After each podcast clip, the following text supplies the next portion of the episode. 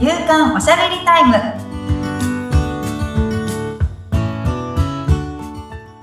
女性のライフスタイルコンサルタントの大池舞ですアシスタントの菅千奈美です。まいさんよろしくお願いいたします。よろしくお願いしますさあ、前回に引き続きの話になりますね。はいもう前回胸圧で喋ってしまったんですけど ええ、今回も多分胸圧に 喋るんですけど はい。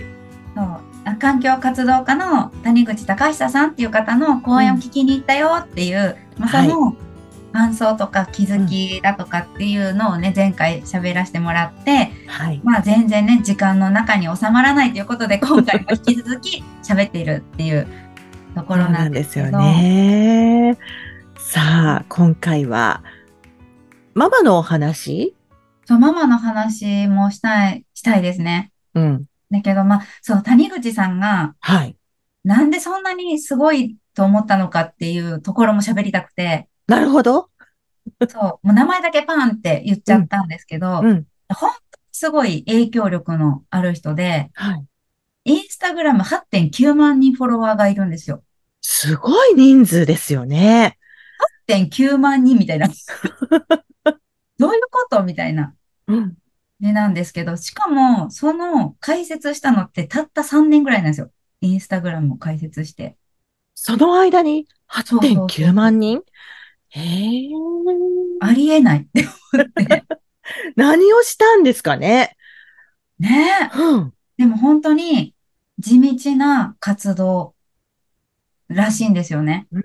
で、なんか何かこの行動をアクションを起こそうとしたときにはい、なんか仲間でやることってああるじゃないですか。うん。うん。その仲間が、例えば3人ぐらいだったとかはあると思うんですけど、はい。谷口さんってたった一人からスタートしたんですね。一人から？たった一人って言ってました。私、いや、その活動を、なんかこう、何人ぐらいで始めたんですかって質問したんですよね。うん。そしたら、誰がいるんですか？って逆に聞かれて、みたいな。えそんな、変えようみたいな、そんな大きな活動を一人で始めるなんて発想がなかったうん。のでうん、聞いたんですけど、自分一人ですっていう。で、そのために SNS を作ったんですって。はい。SNS ってすごいですねとか言ってるんですけど、いや、そすごいんですけど、いや、作ったからって、そんなフォロワーないんですよって思うじゃないですか。うん思います。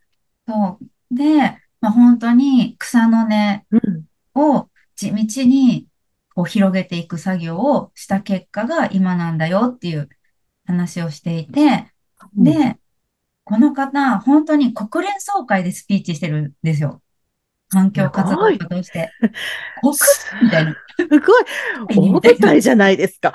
もう舞台が世界で、そうだから本当に日本にいる時もあれば、うん。もう世界各地を、こう、講演して歩いてて、うん。しかも自分で主催とかじゃなくて全部呼ばれていってるんですよ。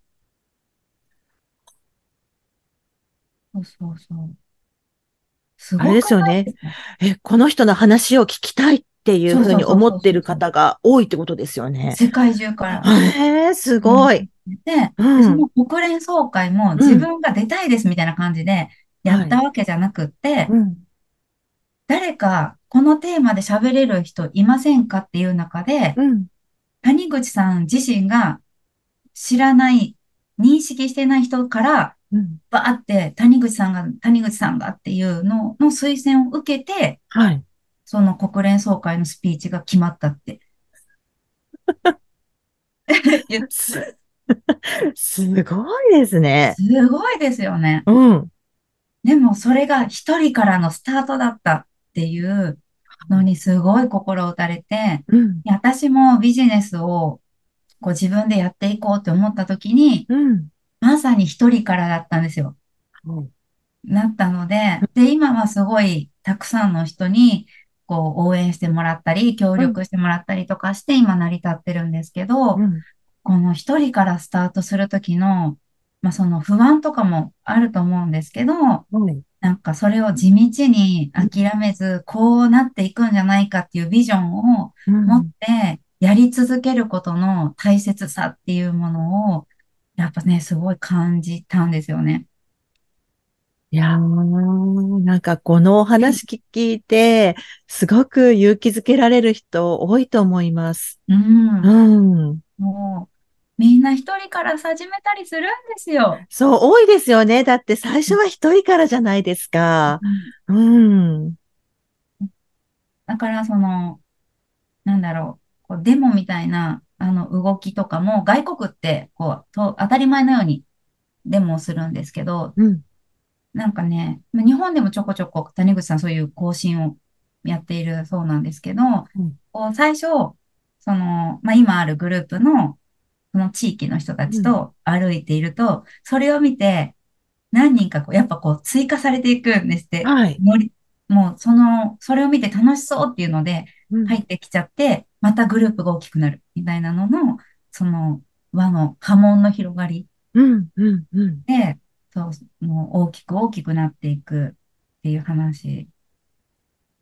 な、なんか3.5%って、あの、先週お話しさせてもらったんですけど、その自分の周りのその3.5%が、また3.5%へみたいな。うん。その連続なんですよね。それがこんなに大きくなっていくんですね。うん、そうなんですよ。すごいことだなって。まあ、だから一人のアクションってすごいことなんだなって。そうですね。うん、だからこう、自分の この行動が、どこに結びつくんだろうって思うことって日々多いと思うんですけど、ね、実は結構それが大事で、大きなことを引き起こしたりするんだよっていうことですよね。うん、で谷口さんの頭の中ってすごいシンプルに出来上がっていて、はい、ごちゃごちゃ全然考えてないですね。うん。そう、なんか私もやっぱ経営者の方とか、まあ、いわゆる成功者って呼ばれている人の話を聞くと、はい、もうね、みんなシンプルなんですよ。複雑なことは一切考えてないみたいな方たちばっかりで、まあ、谷口さんもすごくシンプルで、何を聞いてもスパンと答えがシンプルに出てくるんですよね。へー。どんな人に育てられたらこんな風に育つんだろうっていうので、まあ、お父さんとお母さんってどんな方だったんですかっていう質問された方がいたんですけど、ええ、まあね、その両親もすごいですよ。やっぱね、お父さんがですね、親の言うことを聞くなっていうず、しつけだったらしいんですね。はい。そんな人います？みたいな。いないですよね。っていう親の方が多いと思うんですけど、うん、親の言うことなんて聞くんじゃない。なぜなら、親は間違うから。大人は間違う。間違った大人が世の中たくさんいるから、この世の中はこうなっているんだよって。だから、大人の言うことを聞くんじゃないよっていうしつけだったらしいんですね。で、自分で考えなさいっていうものだ、なんかそういう教育だったって言ってはい、まあでも幼い時にはやっぱり親への恐怖心とか、やっぱあるので逆らえなかったって言ってたんですけど、まあ中学生ぐらいになって、こう、体も大きくなったりとか考える力がこうついた時に、初めておお父さんに逆らってみた。はい。時に、お父さんがすごく嬉しそうな顔をした。お、一人前になったなっていう顔をしてくれたんだっていう話をしてて、うん、すごいお父さんだなって本当ですね。思ったんですよね。うん、で、お母さんはっていうと、自分のやることをな否定したことがないお母さんだったよって言っていて、ああ、だからこんなに自己肯定感が高く、行動力があったりとか、うん、そのシンプルな思考ができたりとか、やる力があったりとかするんだなって思って、やっぱ本当に親の育て方ってすごく大事なんだなっていうのをめちゃくちゃ感じたんですよ。うん、で、まあその、まあお母さんっていうことになるんですけど、私がね、見たことのある動画を谷口さんが流してその講座中に流してくれたんですけど、はい。一番過酷な、世の中で一番過酷な仕事は何でしょうっていううん VTR だったんですね。はい。で、それが、まあ、お母さんなんだよって現場監督っていう、通称ママという仕事ですっていう、あ、うんそう、動画なんですけど、これ本当に感動の動画なので、おええ母さんたち、もし聞いていたら、もうぜひ見てほしういですんけどね。そう、本当に実際にある広告会社かな、が、新聞とかに、こう、あのー募集をしたんですよ。こういう仕事を募集していますみたいな。はい。ので、その全部、その裏にあるものは伏せて、うん。人を集めたんですね。うん。で、で、しその就職説明みたいなはい。のをやって、こういう条件で働きますみたいな。うん。こういった時に、もうみんなが、そんなの人道的じゃないわとか、ありえないわとか、うんそれは法律的にどうなのとか、うん。あの、ありえないみたいなうん。感じで、はい。わーわー言うんですよ。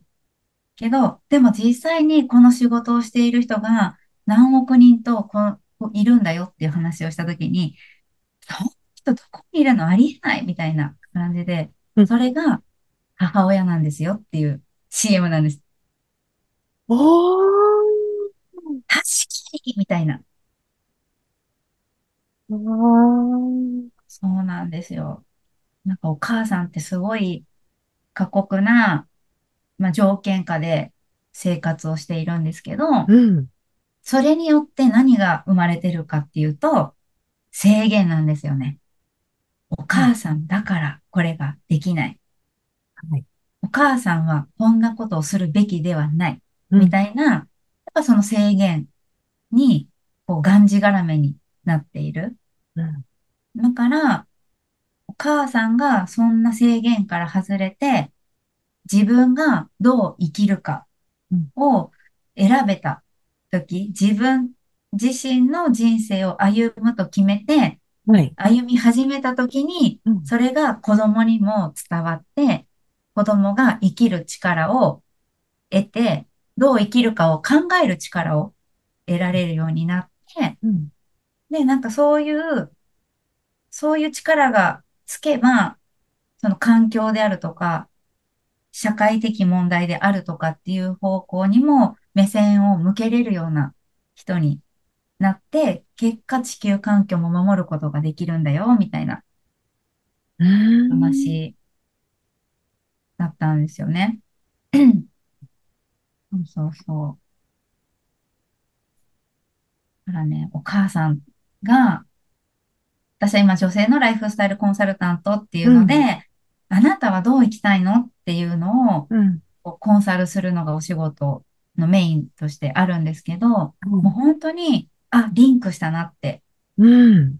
思って、で、その、じゃあなんで私はママを応援してるのかなっていうのが、まあ、二つ理由があるんですけど、それはやっぱり私みたいな、こう、やりたいことがある、あるのに、その制限によってやれてこなかったうん。人たちが絶対たくさんいるから、うんその人たちが、こう、生き生きと、生きててよかったと思う人生にするためのサポートをするっていうのとうん、子供の未来をやっぱり明るいものにするっていう、この二軸うん。っていうので、女性を応援しているっていうものなんですけど、うん。そういやー、なんかね、すごくいい話聞けたなって思ったし、あとね、なんだっけな、これも良かったなって思ったのが、と、その、環境を守ることの、あ、を、無関心でいられる人はいるけど、うん。無関係でいられる人はいないんだよっていうあ言葉にずしんときて、うん。確かに、みたいな。うん。で、でもその無関心な人が今たくさんいるっていうことが逆に希望なんだって。お？環地球環境を守うる希望は無関心な人がまだいるということっはい。ていうのは私みたいに無関心だったのにうん。知ることによって関心を持つ可能性があるという可能性がここにたくさんまだあるということなんだっていう。ああ、なるほどね。みんな知っていて、うん。あの、取り組まないのであれば希望がないじゃないですか。そうですね。けど、うんただ知らないだけなんだっていう。うん。だから、逆に地球環境を変えていく希望がまだたくさんあるな。だから、無関心の人に対してどれだけ関心を持ってもらうような地道な活動ができるかなんだっていうことを喋っていたっていう胸熱な講演だったんですよ。もう伝えたいみたいな。すごい素敵なお話ですね。はあ。いやー、結構、ね、直接お話聞いたら、よりもっと感動もね、大きいんだろうなと思いますけ。ど。谷口さん呼ぼうと思って自分で。